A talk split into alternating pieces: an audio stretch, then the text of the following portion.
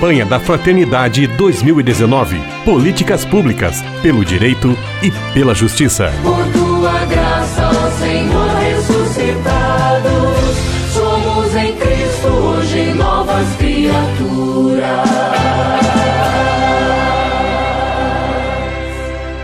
Estamos caminhando com nossa série especial de entrevistas sobre a campanha da fraternidade deste ano de 2019, que tem como tema Fraternidade e Políticas Públicas. Hoje nós temos a alegria de receber o Fernando Pigato, ele presidente do Conselho Nacional de Saúde, o CNS. Fala conosco de Porto Alegre, no Rio Grande do Sul, e vai nos ajudar a compreender a importância das políticas públicas na área da saúde. Paz e bem Fernando, muito obrigado pela sua participação. Gostaria de agradecer a oportunidade, me dirigir a todos os ouvintes e dizer que é uma alegria muito grande podermos estar tratando dessa questão da campanha da fraternidade. A gente tem uma história da nossa origem nas comunidades eclesiais de base, grupos de jovens, da pastoral da juventude, lá na década de 80 e que a gente sempre fala, faz referência que foi uma bela escola para a gente iniciar os nossos passos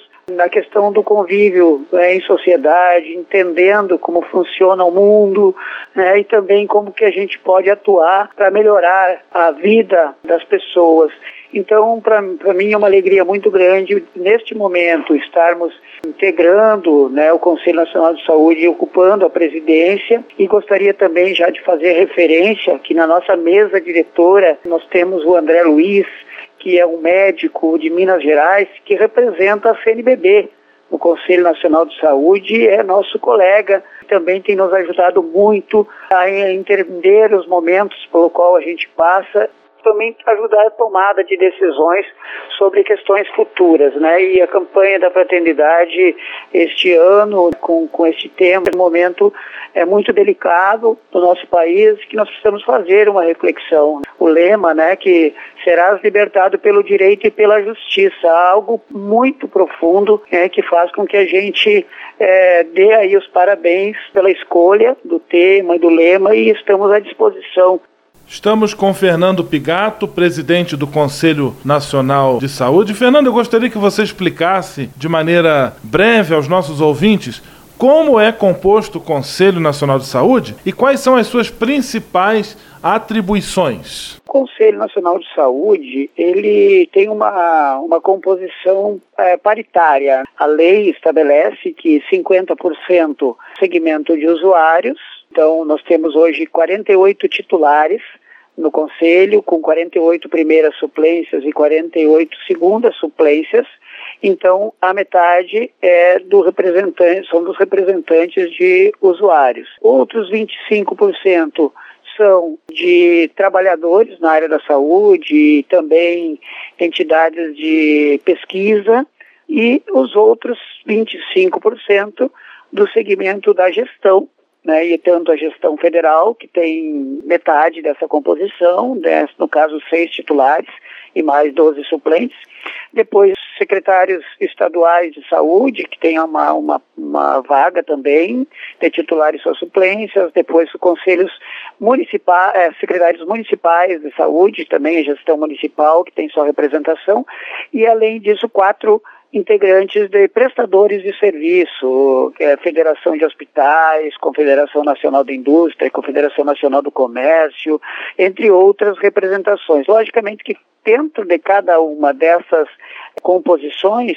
por exemplo, pegar o segmento usuário, né, da qual eu faço parte, aí temos a CNBB, a Pastoral da Saúde, Pastoral da Pessoa Idosa, entidades, movimentos sociais, é, ligado à questão das mulheres, ligado à questão da LGBT, ligado à questão de, de negros e negras, a questão da AIDS, a questão das patologias, né, do modo geral, as deficiências também de um modo geral, que fazem parte da composição dos usuários, que é a maior composição que tem, e logicamente que isso é um exercício que nós fazemos, vamos dizer assim, de um debate, de um diálogo permanente do nosso conselho, para que as questões que são as mais gerais possíveis, que têm a ver com a saúde, que tudo é saúde, né, a vida das pessoas, a gente possa fazer com que os debates aconteçam então de uma forma democrática, todo mundo se respeitando a visão, inclusive as visões diferentes que existem no âmbito do conselho.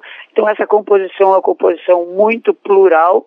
e por isso uma grande representação que a gente tem hoje, são 144 conselheiros e conselheiras, entre titulares e suplentes, com mais de 100 representações. Eu represento a Confederação Nacional das Associações de Moradores, a CONAN, que faz parte do movimento comunitário. E, logicamente, que é importante a gente destacar que, da mesma forma, a, a própria composição que a igreja tem lá, né, que é a questão da CNBB e as pastorais, que têm as suas atribuições, também levam para lá os, os seus debates, as suas questões, para serem discutidas lá. Então, na verdade, a gente tem né, nas atribuições do Conselho né, várias questões que dizem respeito a temas mais específicos que diz respeito ao Conselho, as temáticas, por exemplo, da questão de financiamento, orçamento, né, que são essas questões mais é, estruturais, vamos dizer assim, do ponto de vista da saúde, mas nós temos, por exemplo, só para o pessoal ter uma ideia, nós temos comissões intersetoriais que assessoram o Conselho e que pelos temas é, as pessoas vão ter uma ideia da abrangência que tem. Por exemplo, alimentação nutrição, ciência e tecnologia, comunicação e informação, eliminação das hanseníase, ética e pesquisa, saúde mental, saúde indígena, saúde da mulher, recursos humanos, enfim, nós temos várias comissões, vigilância em saúde, que eu já ia esquecendo, que é uma comissão que inclusive eu faço parte,